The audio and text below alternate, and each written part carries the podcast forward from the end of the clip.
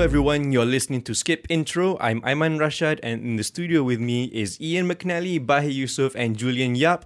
And today we are talking about quite an intriguing movie, I would say, and it's called The Sound of Silence.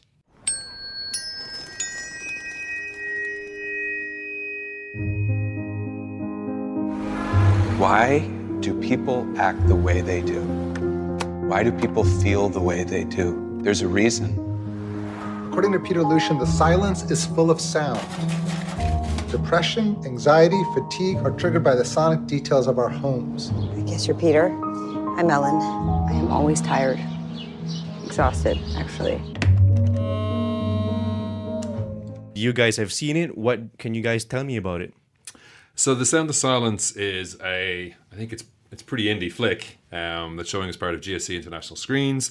And in it, Peter Sarsgaard stars as Peter Lucian, who is a house tuner. And what he does is he goes into people's houses and determines the predominant music note of the home and eliminates any appliances or equipment that might create a discordant note because doing that will make people's lives better.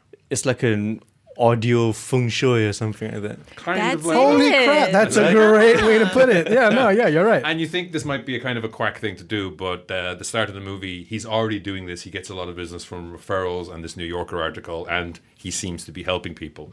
And he comes across this woman, Rashida Jones, who he can't seem to help. But it is very much one of those art movies where it's not really the plot that matters, as it is a window into these people's lives and what they think about the world for a short period of time.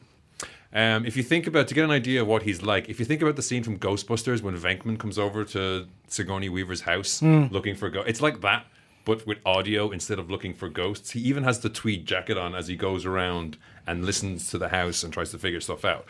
But it's not a quirky comedy because that kind Yeah. of story could lend it Yeah, to that. it sounds like it was. It's going to be, but it's not, is it? no, For me, it should have been. you think so? I think so. I think I en- enjoy is a tough word to use for this movie.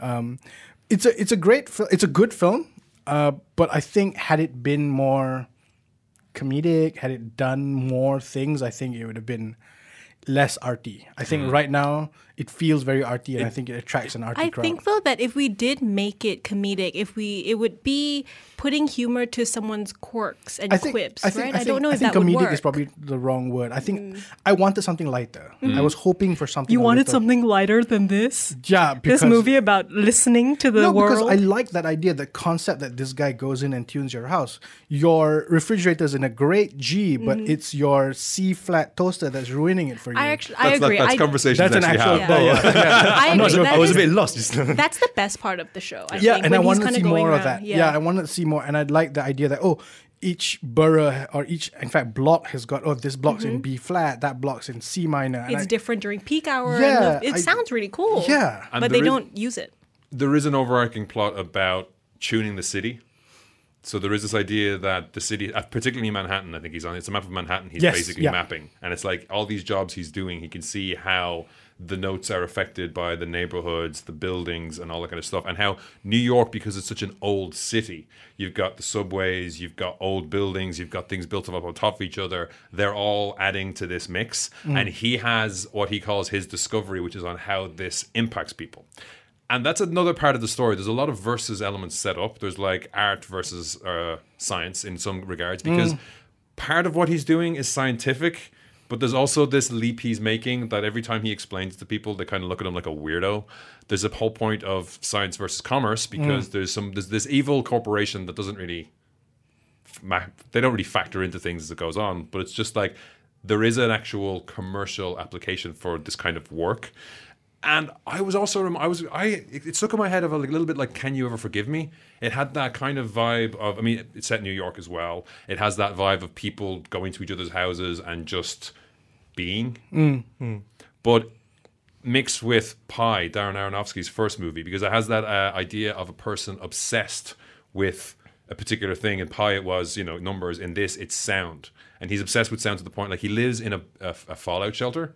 And he's like listens to white sound and uh, what do you call it, noise canceling headphones most of the time when he's walking around. So he is one of these weird, you know, an oddball character to follow, where he's like living in the city of sound. He's doing this work, but he tries to isolate himself from it as much as possible. But does it have to be about sound? Like, because it seems like a very, um, it's a very random characterization to put into a character. Like, does the fact that he is a, a was it a, a room tuner? Does that sort of inform the his character, or is it just being quirky for the sake of being quirky? No, they, they do fill in some of the backstory that he did have. I think he was he was tuning instrument was ancient instruments or vintage instruments, so they would play the same way that they would as they were supposed to at their time, and we wouldn't tune them with our modern sensibilities. So there's an element of he's had a background in music, and he's moved into this field somehow. You might. They don't really go into any kind of. You assume if it was going to be kind of a, a bit more mainstream movie, there would be a tragic moment in his past that forced him off the path of like the good academic path into this kind of slightly weird I don't know. musical for, plumber. Yeah, for me, I think I just I want to see more of the musical plumber. Hmm. I wasn't. I want to. You want to see that sitcom. I, I it doesn't no I just want to see that movie. That's why when I first saw the trailer, I was really excited because that high concept was what sold it for me. What this guy who goes in and like you perfectly put, I mean, he's a feng shui for audio, right? And it's great. And that idea of him going in and saying the reason, you know, like, oh, do you have bagels every morning? Aha, it's because your your toaster's in the wrong note. I want to see more of that. I really wish I'd see more of that and less of the of the drama of him being like, oh, there's a company that's trying to buy off my tech because it's trying to sell it to the public. Flash and, Thompson's trying to steal his gear. yeah, and then all this thing about about about his even that relationship thing. I don't know. It falls falls flat. There is me. no relationship. I mean, in a way, I settled into that element. That's where the "Can you ever forgive me?" kind Mm. of feelings came along, where it's just like, like even the way Sarsgaard is acting is very restrained and very quiet, and not an awful lot happens in with his acting or in the movie. Mm. And once I realized that about a quarter of the way into it, I was fine with it, and I could then live with the film Mm. for a while. And at that point, then the relationship aspect, if that had developed into something, I would have gotten mad at the movie. right. So I was perfectly happy that this is kind of you see this person, you're introduced to them, they have a problem in their life, then that comes up, and they either move past it or, like the Aronofsky movie Pi, they drill a hole in their head. So that's kind of I was okay with the direction it chose. So for me, I think I enjoyed it just because I wasn't expecting anything going into it. I think I think the premise is interesting enough to draw you in and get you in get your butt in that cinema seat. But what I liked the most about it, I think, is that it's not that easy, I think, to make a very calming and peaceful film. And, um, you know, it, I don't necessarily mean a boring film because you can just, you know, put someone there, look at the camera for two hours, and that you can call that a film, and that's a boring film. But this is a peaceful film while things still happen. I don't think it's it's extremely well done. I don't think it's perfectly done because there are ways that the story could develop more. You know, like we said, well, it could have taken a different route and explored different options, but it's still very peaceful. And of, and of course, it's because it's about music and about sound. It sounds really great. It utilizes the city really well, and it makes you feel like you're part of the city. Um, it made me think of uh, Seeking a Friend for the End of the World, and that was directed by Lorene Scafaria, who's just directed Hustlers. So. Um, it, it's another example of a very peaceful film where uh, in the background there's a lot of a lot of stuff going on. It's the end of the world, but it's a, essentially the relationship between two people, and it's how that relationship develops, and the background of the city around them is just as important as that relationship, and that's exactly what this film is. And I think if you need a very quiet Saturday afternoon or a Sunday 2 p.m. cinema visit, I think this is a good one to just go in completely blind and just and you know just let it like develop in front of you. I think as it is, it's still very great because it doesn't come along that often. Yeah, it's like do the opposite of washing over you. Yeah. There's those moments where he has no- noise cancelling headphones, and when he takes them out and the sound of the city comes in, it almost feels like violence. Like there's a few moments of that, Yeah.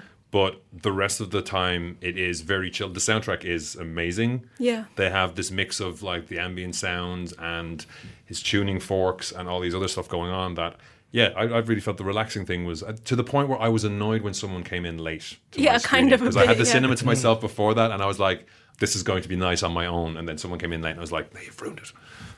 All right, so we've been talking about the sound of silence. So if you guys are looking forward to see it, you can let us know. Uh, WhatsApp us at 018-789-8899. You can tweet us at skipintromy, and you can even write to us at movies at bfm.my. And coming up, we're going to continue our conversation on Skip Intro, BFM 89.9. Be free minded. BFM 89.9. Welcome back, everyone. You're listening to Skip Intro with Ayman, Ian, Bahe, and Julian. And earlier, we heard their review of The Sound of Silence, which is out in selected GSC cinemas right now.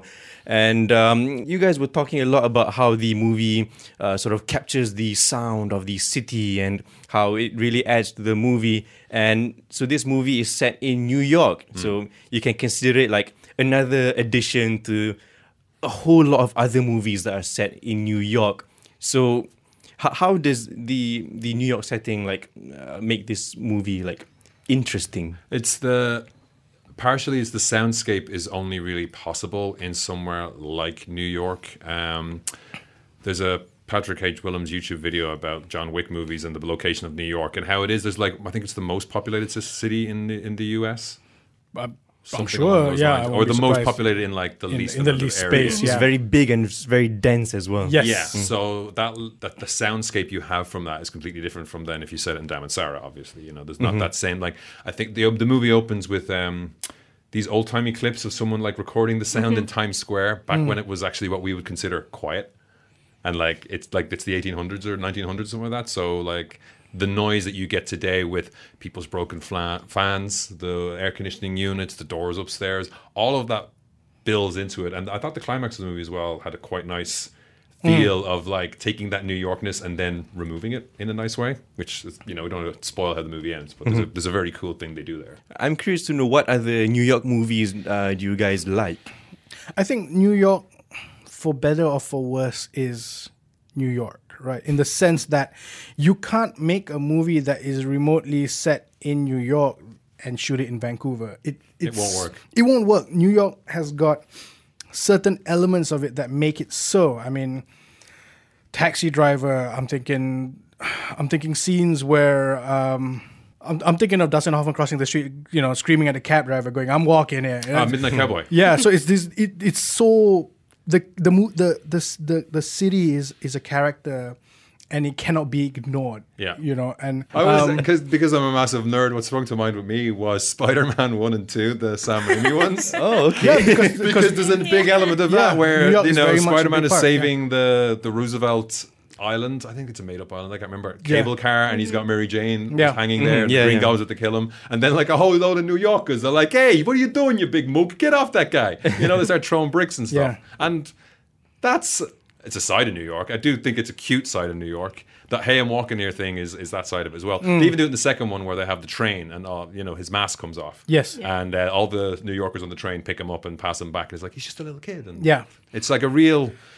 I was watching YouTube this morning, crying at these scenes because they're just so good. it, it's it's it's it becomes a character, right? Yeah. yeah. Uh, for me, I think the movies where New York feels the most memorable are always rom coms because people love setting rom coms in New York. Um, Obviously, it's people, it's writers who are living in New York. They want to capture the essence of a city and put it as a background to you know scenes that they might have they, they've imagined themselves. Um, putting their characters in it. Nora Ephron loved New York when Harry Met Sally. You've got Mail. Yeah, Deadly. I think I think especially with romantic comedies, the I think New York works with certain styles of film. I think romantic comedies work because it's a dense, populated, very busy city, but it's also very alienating. It's Yeah. very isolating. I think, um, and th- it also works with like cop shows, comedy dramas. yeah, because Person of interest, which you guys will never watch. which we'll never watch. But it's that was set in New York. Setting yeah. a TV show in New York seems like a crazy idea these days. Yes. because it just seems to be an awful lot of work. But with the rom com thing, which took me was you can have a lot of walking and talking Yeah, in New York yeah. that you cannot do in LA or Yes. I don't know. Chicago's Yeah. too windy, I guess. Yeah. Uh, LA, it's like well, it's going to take us six hours of traffic to get there, so we'll have to have a chat in a car or Yeah, meet. at you'll the have two weeks notice where they have to take a plane, a helicopter. Yeah. Yeah, Yeah. exactly. I think yeah, it's it's it. I mean, New York is also the other thing that that was the first inclination of of what a block was. Yeah. Yeah. 'Cause As, as, to- as Malaysians, we don't have blocks, mm. right? Yeah. It was just like, Or wait, planning you're or- just walking down three blocks. What, what's a block, right? Yeah. And then, so it's that idea, like you said, you can do a lot of walking. You can do a lot of sort of like shop around the corner. I also super like that. I guess New York always feels, and especially on film, right? We have this idea that New York is this more, even more so, the land of possibility that America has, but even more so in New York, especially as like a young person. Oh, one day I'm gonna move to New York and I'm gonna, you know, I'm gonna live my big dreams. I'm gonna live in a tiny apartment, but I don't care because I'm gonna live my life and build my career. And it still has that. And I think, you know, obviously rom coms have a lot of that because a lot of the time their main character is pretty much broke, but they've got a beautiful apartment. Yeah. Mm. Something like I Friends. Think, yeah, I mean the other one that's quite interesting. Just reminded there's this not watched TV show from HBO called How to Make It in America. Oh yeah. It's about about two guys who are trying to essentially make a fashion line, right? So it's this thing about oh yeah, I'll go down to the to the fashion district and pick up some old jeans. I'll go down to this way and pick up. So they really set it in that You've in got that a, city. Yeah, you've got a beautiful old city as well. Yes, Mm. yeah. Certain areas, uh, I think, Mm-hmm. I think people get really caught up with like the financial district, Yeah. the Central part, but then there's things like the Bronx, the, the, where where it is very character driven. Yeah, mm-hmm. But it is it is as well that like old city where there is like there's a meatpacking district, right? They Yes. call it that. So that you can go, I think that yeah. I think it it's not a meatpacking district anymore, right? It's not it, anymore, It's been no. re, re yes, gentrified. gentrified, yeah. But like that idea of like, well, if I need to get some fish and a pair of shoes and a pair of bell bottom flares, there's three there's at least six locations you can think of off Mm. the top of your head that you can find those things within walking distance or within getting the train distance. Yeah, and there's also one thing that uh, the because you were talking about the Patrick H. Willems video earlier on, on New York movies, and one thing that he pointed out was that because uh, cities like Manhattan, for example, is so dense and so a lot of people living Yeah. in there. Uh, um, these movies sort of create worlds within this density. Mm. Yeah. So it's like uh, Men in Black has a whole alien community living Yeah, there. yeah, Because yeah. of course, where else? Yeah, they, blend, they blend in perfectly. If you walk down the yeah. street in New York, you see so many weirdos anyway. Yeah. and you're like, he could be an alien. She's definitely an alien. So it's, yes, it's, and even in like uh, John Wick, there's a whole underworld of Yeah. like gangsters, and uh, I I guess that that adds to the character of New York. Like it's not just a place where people are isolated, but it can also have like fantastical uh, environments or, or a, a Yeah. whole new world in Yeah. it as well. Yeah, and I think that that the, as a storytelling element, you can't you can't go anywhere else for that, right? Because like we've just said, there are there are blocks that look one way. So even as a production thing, I know there's you know planning and all that, but even as a production thing, when a person goes from one corner of financial district walks down one way and ends up at a slightly older side of the town, mm-hmm. the change works, right? There's a mm-hmm. change in, in, in setting, there's a change in look. The community becomes The becomes food is different. The colors are foods- different. the, col- sound yeah, of exactly, it. yeah. right? So suddenly you've got, you know, Afro Asian beats playing music, and then you've got and then you've got different kinds of food. So as a, as a movie, you can move across those different cultures very quickly, very easily, and it works. I think it's beautiful. I think I think that's that, that, that's what they did in Die Hard with a Vengeance, right? Because they kept like when we think about the locations that Patrick H. Willems like lists, they walk between an awful lot of locations that are in John Wick. Mm. Yeah. I think it's the one of the closest ones to what they did with Mission Impossible with London, where it actually like it, that trip across the rooftops Yes. is the trip across the Across rooftops. the rooftops, yeah. They they cheat a little bit in John Wick and. I was thinking, I forgot Die Hard was set in New York until I looked up lists, and they're in places like they're on. The, there's like the, the the chase on the highway where he disables the brakes and spins. Like you never really see that side of it, apart Yeah. from Men in Black when they're like, "Don't take the tunnel," Yeah. because you'll the, the traffic side of it, Yeah. or Parkway, and like you know they're in the, yeah. they're in back end of the financial district. They're not in the Central Park area. They're not in the like Ghostbusters nice buildings area, and I like that about that as well. Like there is. If you plan it right, there's still plenty of different places where you can hide stuff in the city. And I, I, what you're saying about like bringing a character to the city, I think it's the character of the city showing through in the movies. Mm-hmm. So we were talking today about The Sound of Silence and also other movies that have been set in New York. So The Sound of Silence is out now in selected GSC cinemas. If um, let us know if you are interested to see it. You can WhatsApp us at 018-789-8899, uh, tweet us at skipintromy, and you can write us at movies at bfm.my.